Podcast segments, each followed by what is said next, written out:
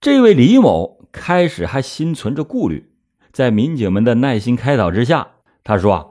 据说是五月上旬那起抢劫案和一个外号叫赵咪娃的人有关，但是我并不认识他，我的一个熟人的熟人是赵咪娃的女朋友。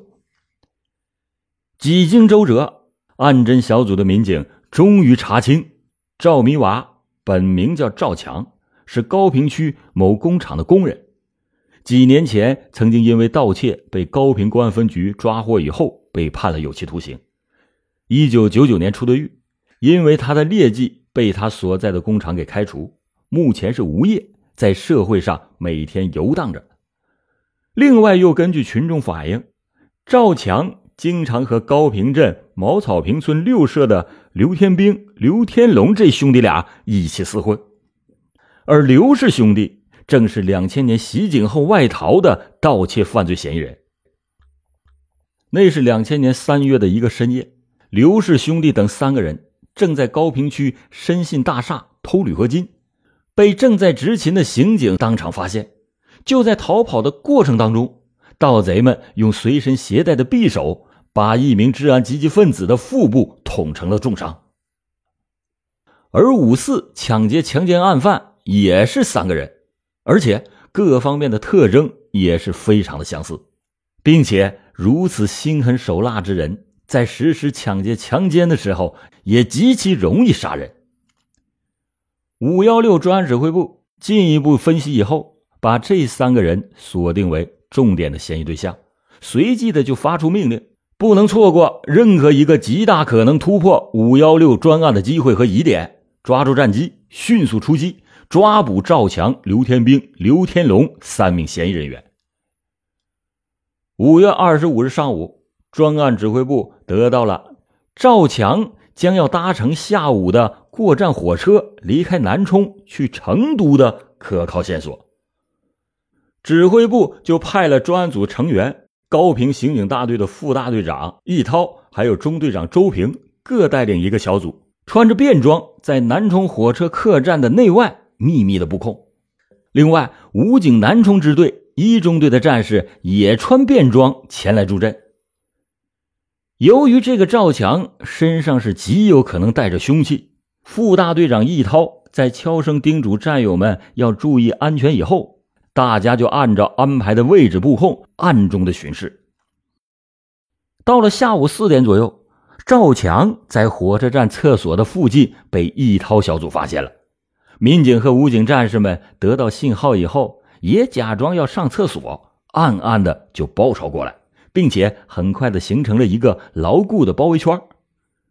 等到赵强有所察觉，正想要逃跑和顽抗的时候，易涛和战友们早已经就像下山的猛虎一般一拥而上，将他按翻在地，牢牢的控制住了。五月二十五日下午，五一六专案指挥部内五四抢劫强奸案三名受害女青年中的两名已经很快被找到，并且请到了办公室，在暗中对赵强的声音、体型进行了辨认，但这是不够的。随后专案指挥部抽调了民警对赵强进行了突审。刚开始的时候，赵强是坚决不说话，负隅顽抗，但在强大的政策攻心和心理攻势下，渐渐的赵强就低下了头。最后他供称说，五月四日凌晨的抢劫强奸案是他和刘氏兄弟所犯下的。之后审讯的民警还得知到，和他们经常在一起的还有高平区兴市街十八号的待业青年廖雄。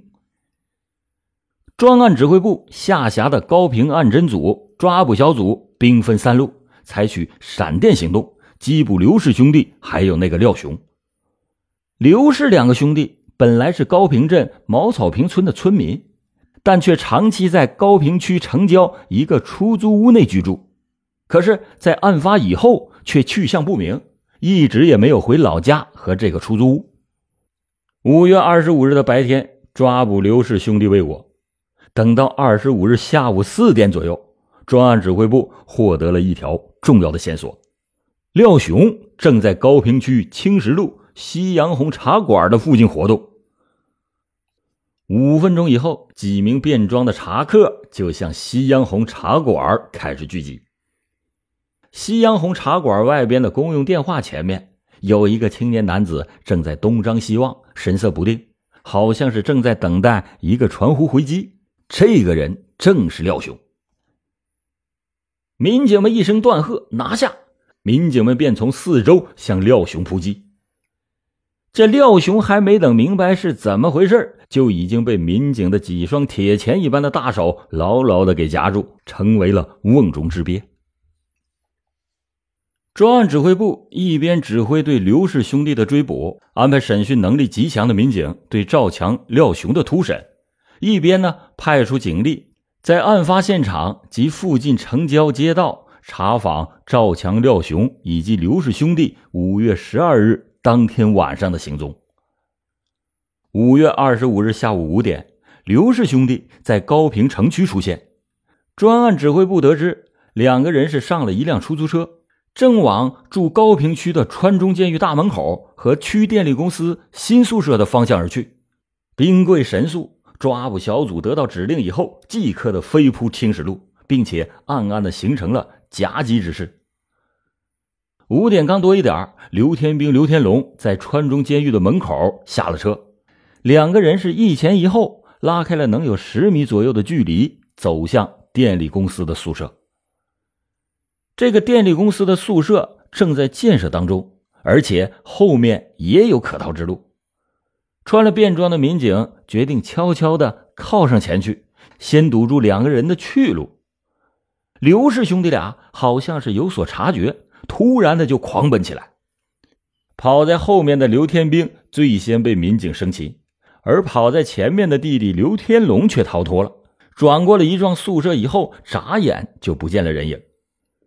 民警们就立刻的把整个电力公司宿舍的外围墙团团围住，驻高平区的武警中队也赶到参战，协助民警布下重围。专案指挥部一面布置在南充市各个通道出口、城郊山道布控，全面的组织搜捕。可是直到天色渐暗，搜索也没有一个结果。夜色降临，这就给搜索工作又带来了更巨大的困难。抓捕小组民警和增援的民警武警的一百多只手电筒、应急灯，把整个电力公司照的是如同白昼。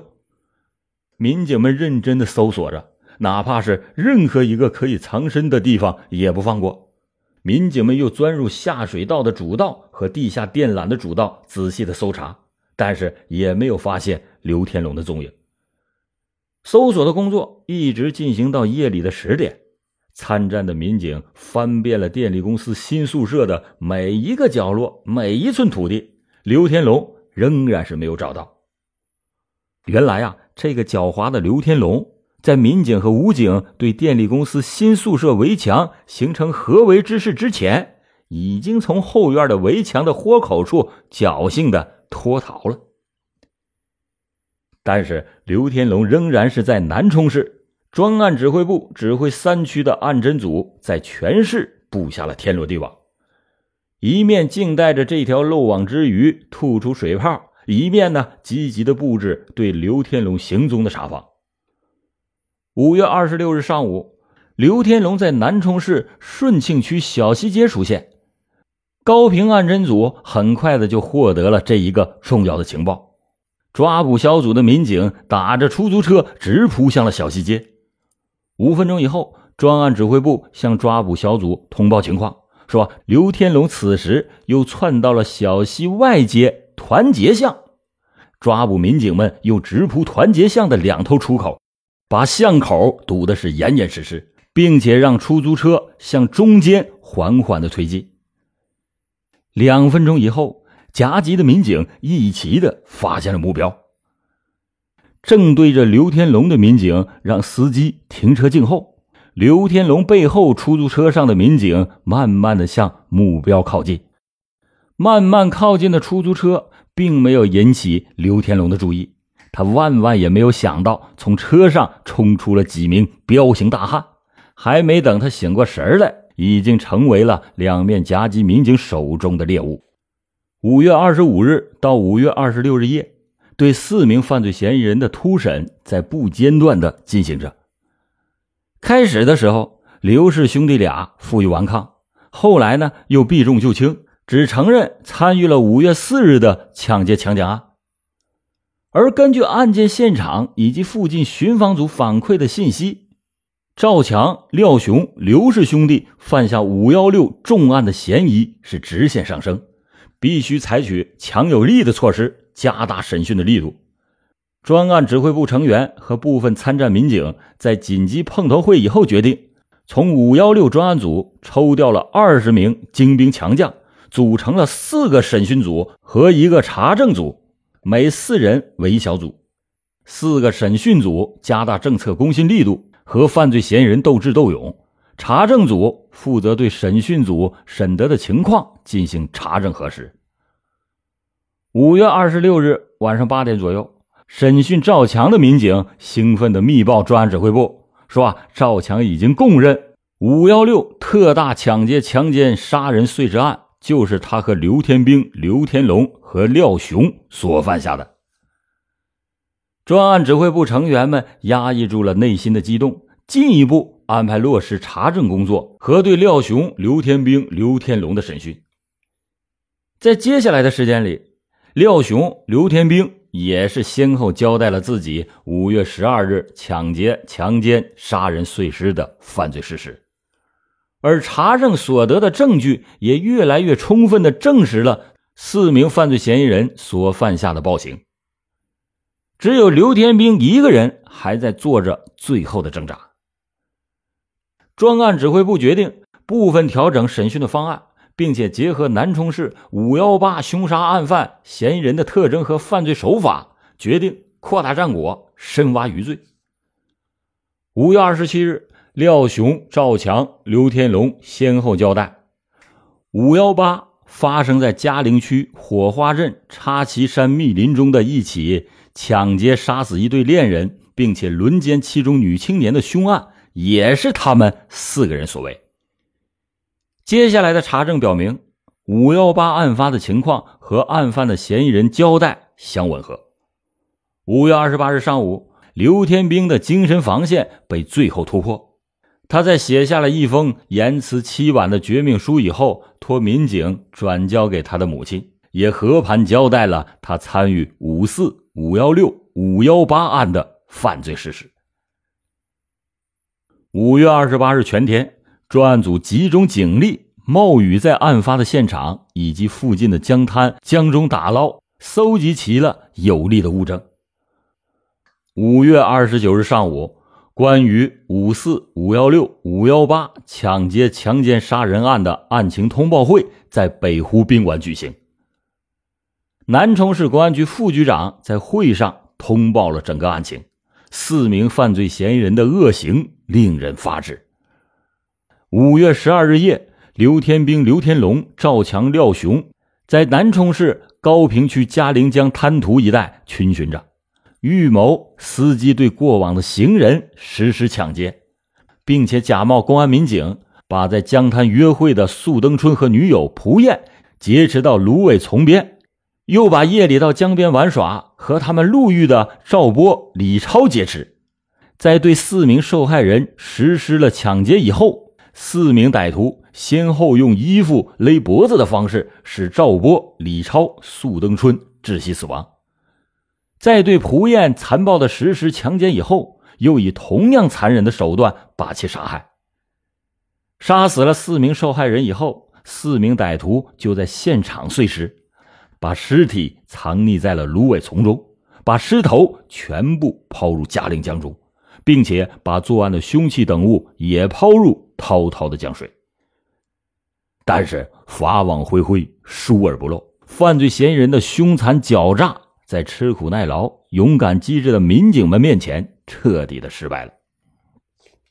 五月二十九日上午十点，市公安局在市体育场召开了数万群众参加的公布大会，宣布对刘天兵、刘天龙、赵强、廖雄实行公开逮捕，等待这伙丧心病狂的社会害群之马的必定是最为严厉的法律制裁。好了，感谢您今天收听老欧讲答案，老欧讲大案，案案都震撼。